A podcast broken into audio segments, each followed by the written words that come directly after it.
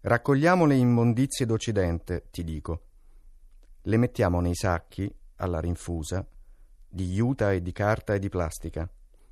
Ci mettiamo Dio e la morte, ragione e immaginazione, itinerarium mentis, storia, scienza, eros, agape, spirito e predestinazione, utopia, felicità, mercato, diavolo, e per ultimi significante, significato, significazione. Ne facciamo poi file ordinate di tre o di sette o dieci.